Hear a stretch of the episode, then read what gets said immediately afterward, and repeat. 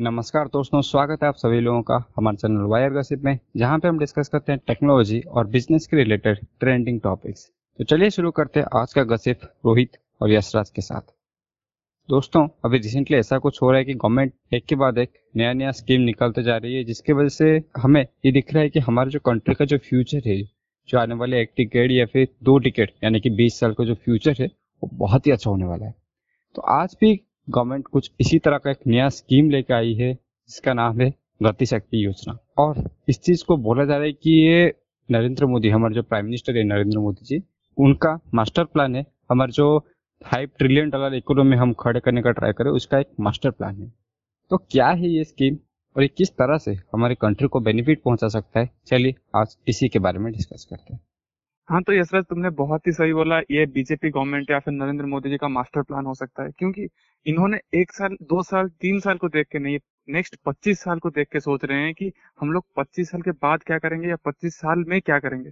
तो जैसे कि हम लोगों को पता है, लास्ट डिकेड हो जाए, लास्ट जितने भी हमारा गवर्नमेंट है सब में प्लानिंग का कमी होता था। हाँ, बहुत सारे गवर्नमेंट में बहुत सारे डिपार्टमेंट होते हैं, department of electronics, department of telecommunication, department of highways, बहुत सारे हैं, और डिपार्टमेंट ऑफ पाइपलाइन, सबका अलग अलग डिपार्टमेंट है, और सब में कम्युनिकेशन का प्रॉब्लम होता है। और इसी के वजह से क्या होता है, एक बार हम एक काम के ऊपर खर्चा करते हैं, फिर इसको तोड़ते हैं और एक बार खर्चा करते हैं, ये प्रोसेस लगातार जारी रहता है। और इसके वजह से गवर्नमेंट का जो मैक्सिमम पैसा है इसी में ही लग जाता है। वो क्या करते हैं, एक बार एक हाईवे बना देते हैं, उसके बाद और एक प्रोजेक्ट आता है जहाँ पे रास्ते के बीच बीच में ब्रिज बनाना पड़ता है, तो फिर वो रास्ते को तोड़ते हैं और ब्रिज बनाते हैं। फिर और एक बार, मतलब दो साल के बाद आता है जो रोड है उसको ब्रॉड करने का, फिर उसके बाद उसको तोड़ते हैं, फिर ब्रॉड करते हैं। नहीं नहीं और जो पाइपलाइनिंग होता है, ऑयल के लिए पाइपलाइनिंग होता है, और रास्ते के अंदर जो हमारा ऑप्टिकल फाइबर बिछाते हैं, ये सब का एक इम्पैक्ट रहता है। जितना भी रोड बनता है उसके बाद उसको तोड़ते हैं फिर बनाते हैं। इवन हम लोग जब रास्ता बनाते हैं उसके साइड में हम लोग भूल जाते हैं कि हमारा एक ड्रेन भी बनना होता है। दो साल बाद उनको याद आता है हमको तो ड्रेन भी बनाना था, तो उसके बाद फिर उसको तोड़ के ड्रेन बनाते हैं। तो ये प्रोसेस लगा रहता था।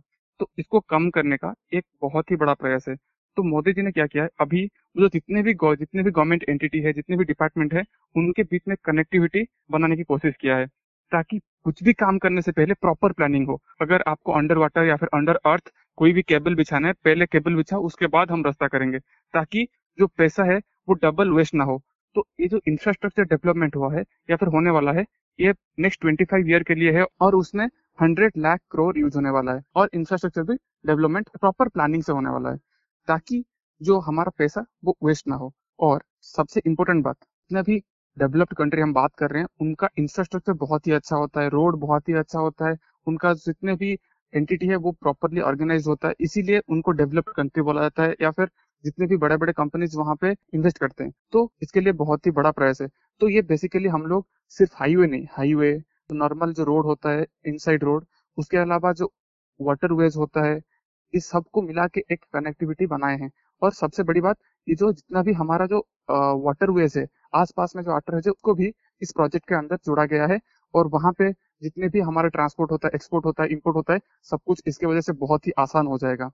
और जैसे कि आप लोगों को मैं ऑलरेडी जो इनसाइड है, मतलब हमारा जो रास्ता है या फिर प्लानिंग है, उसके बारे में बता चुका हूँ। सिटी का प्लानिंग हमारा बहुत ही खराब रहता है, आजकल धीरे धीरे उसको इम्प्रूव किया जा रहा है। तो ये जो प्रोजेक्ट है, ये जो मिशन है, इसकी वजह से वो बहुत ही ज्यादा बूस्ट होगा और प्रॉपर प्लानिंग हो पाएगा, ताकि हमारा जो पैसा है बार बार खर्चा ना हो।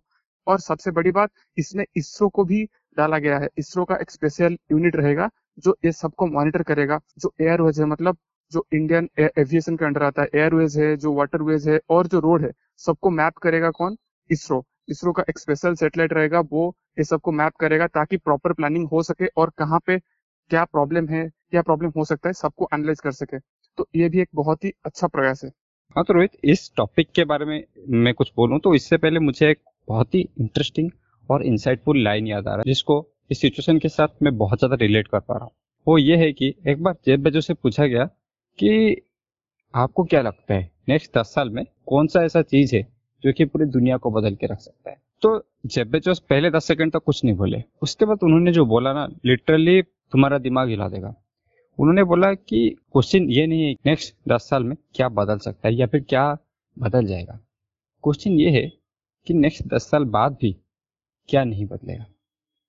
तो जो चीज़ अमेजन के लिए इम्पोर्टेंट है कि नेक्स्ट दस साल या फिर पंद्रह साल में कौन सा चीज़ नहीं बदलेगा। उन्होंने दो पॉइंट्स यहाँ पे बोले। पहला है कि लोग सस्ते से सस्ता सामान चाहेंगे। कोई भी ये नहीं बोलेगा कि कल अगर टूथपेस्ट का दाम दस रुपया ज़्यादा बढ़ जाएगा देन मैं बहुत खुश हूँगा, ये तो कोई नहीं बोलने वाला। तो हमेशा सस्ता सामान देना चाहिए और सबसे जल्दी देना चाहिए, क्योंकि कोई भी ये नहीं चाहता कि उसका सामान घर में लेट में आए।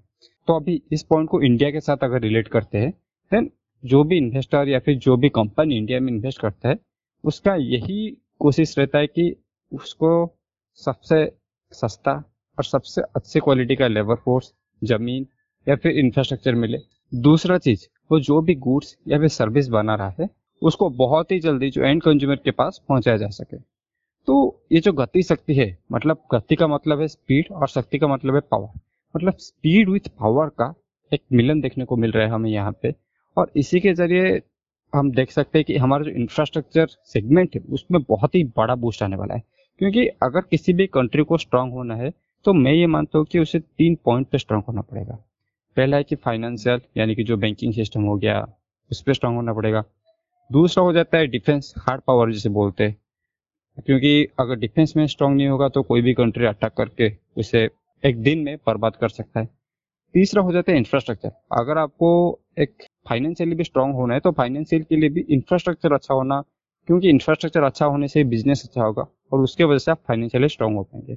तो एक पूरा कॉम्बिनेशन है। और सबसे इम्पोर्टेंट बात जो तुमने एपिसोड के स्टार्टिंग में मेंशन कर दिया कि यहाँ पे जो प्लान है वो लॉन्ग टर्म का है। बहुत सारे गवर्नमेंट एक्चुअली जो इंडिया में फाइव ईयर का कोटा चलता है, इसके वजह से बहुत सारे गवर्नमेंट नेक्स्ट फाइव ईयर तक ही फोकस करते हैं। कोई भी ये नहीं फोकस करता कि पंद्रह साल में क्या होगा, क्योंकि वहाँ तक वो रहेगी कि नहीं उनका यकीन नहीं है खुद पे, तो वो वहाँ तक फोकस ही नहीं करना चाहते। तो ये देख के अच्छा लगा कि कोई एक विजनरी आदमी मतलब सोच रहा है कि पंद्रह साल बाद इंडिया कैसा दिखेगा, ना कि तीन साल बाद या फिर पाँच साल बाद या फिर जहाँ तक उसका राज चलेगा उस टाइम पे कैसा दिखेगा, ये नहीं सोच के जो भी कोई भी आ सकता है पावर में, लेकिन इंडिया कैसा दिखेगा वो सोच रहा है। ये देख के अच्छा लग रहा है। और एक पॉइंट इसमें ऐड करना चाहूंगा, और ये जो प्रोसेस होता है ना, एक बार तोड़ा जाए फिर बनाया जाए, तोड़ा जाए बनाया जाए, इसमें बहुत ज्यादा करप्शन भी होता था और इसके वजह से शायद करप्शन भी थोड़ा कम हो जाएगा। और जैसे कि तुमने बोला कि इंफ्रास्ट्रक्चर डेवलप होगा, मतलब जो सामान है लोगों तक जल्दी पहुंचेगा, ट्रांसपोर्टेशन में इजी होगा। और जैसे कि हम लोगों ने बात किया कि एक्सपोर्ट इम्पोर्ट तो इजी करने के लिए गवर्नमेंट जितने भी वाटरवेज है उसके ऊपर काम कर रहे हैं। और एयरवेज के बारे में तो ऑलरेडी हम लोग बात कर चुके हैं, क्योंकि गवर्नमेंट ड्रोन पॉलिसी में बहुत ज्यादा सुधार किया है। उसके बाद ड्रोन का जो यूज है बहुत ज्यादा बढ़ जाता है, और शायद इस पॉलिसी के आने के बाद जो ड्रोन भी है उसका भी यूजेस बहुत ज्यादा बढ़ जाएगा और उनका जो यूज है डिफरेंट सेक्टर में वो भी बढ़ जाएगा। हाँ रोहित, तुमने ये बहुत ही अच्छा पॉइंट बोला, क्योंकि जब ड्रोन लॉ आया था तो सारे पोर्टल्स को या फिर सारे जो इंडस्ट्री है उनको एक पोर्टल के नीचे या फिर एक वेब पोर्टल के अंडर लाया गया था, जिसके वजह से जो पूरा प्रोसेस है वो सीमलेस हो गया था। तो अभी सेम मतलब उसी चीज को रेप्लिकेट करने का ट्राई कर रहा है, जो कि दिखाता है कि गवर्नमेंट का फोकस कितना अच्छा है। हाँ यशराज, यहाँ पे भी वैसे ही कुछ करने का कोशिश किया गया है। तो यहाँ पे भी जो लेंथी प्रोसेस था वो बहुत जल्दी बहुत ही ईजी सीमलेस होने वाला है। और एक क्वेश्चन था मेरा, हम लोग जो बात कर रहे हैं जो विजनरी स्टेप है या फिर जो जो गतिशक्ति मिशन है, इसका कितना ज्यादा इम्पैक्ट पड़ने वाला है इंडियन इकोनॉमी के ऊपर? हाँ रोहित, इम्पैक्ट तो बहुत ही ज्यादा पड़ने वाला है, क्योंकि कि जैसे पहले बताया कि एक कंट्री का इकोनॉमी जो होता है कुछ चीजों पे डिपेंड करता है। उसका बैंक कितना अच्छे से काम कर रहा है, बैंकिंग सिस्टम कितना अच्छे से काम कर रहा है, उसके लोग कितने स्किल्ड है ताकि वो इधर इंडिया में पैसा बना सके या फिर बाहर जाके पैसा बना सके, वहाँ पे कितने इंडस्ट्रीज है, क्योंकि मेजोरिटी ऑफ द जो रेवेन्यू होता है या फिर कंट्री का जो ग्रोथ ड्राइवर होता है वो इंडस्ट्री होते हैं। अगर इंडस्ट्री रहेगा तो लोगों को नौकरियां मिलेगी, लोगों को जॉब्स मिलेगा, वो भी पैसा कमाएंगे, कंट्री में गुड सेल होगा, लोग खरीदेंगे, तो कंट्री का जीएसटी भी बढ़ेगा। तो इस तरह से पूरा ओवरऑल कंट्री का ग्रोथ होता है। तो अगर अच्छा इंफ्रास्ट्रक्चर बन गया देन बहुत सारे जो एमएनसीज है वो इंडिया में प्लांट्स लगाएंगे, जिसके वजह से लोगों को भी नौकरियाँ मिलेगा, कंट्री के जीडीपी में भी ग्रोथ होगा और पूरा ओवरऑल कंट्री ग्रो करेगी। तो इसके वजह से हमारा देश बहुत ही आगे जा सकता है। तो ये कहना गलत नहीं होगा कि बहुत ही जल्दी हम टॉप थ्री में देख सकते हैं हमारे कंट्री को। तो आई होप आप सभी लोगों को ये एपिसोड बहुत ही ज़्यादा इन्फॉर्मेटिव लगा होगा, क्योंकि हमने इसमें बहुत सारे पॉइंट्स कवर किए कि किस तरह से ये जो इंफ्रास्ट्रक्चर डेवलपमेंट का जो प्रोसेस है इसे कैसे सीमलेस बनाया जा रहा है और किस तरह से ये हमारे कंट्री की ग्रोथ को या फिर इकोनॉमी की ग्रोथ को बहुत ही ज़्यादा इफेक्ट करने वाला है। तो ऐसे ही चलते चलते सुनते रहिए आप हमारे पॉडकास्ट को। इसी के साथ आज का एपिसोड खत्म करते हैं। धन्यवाद।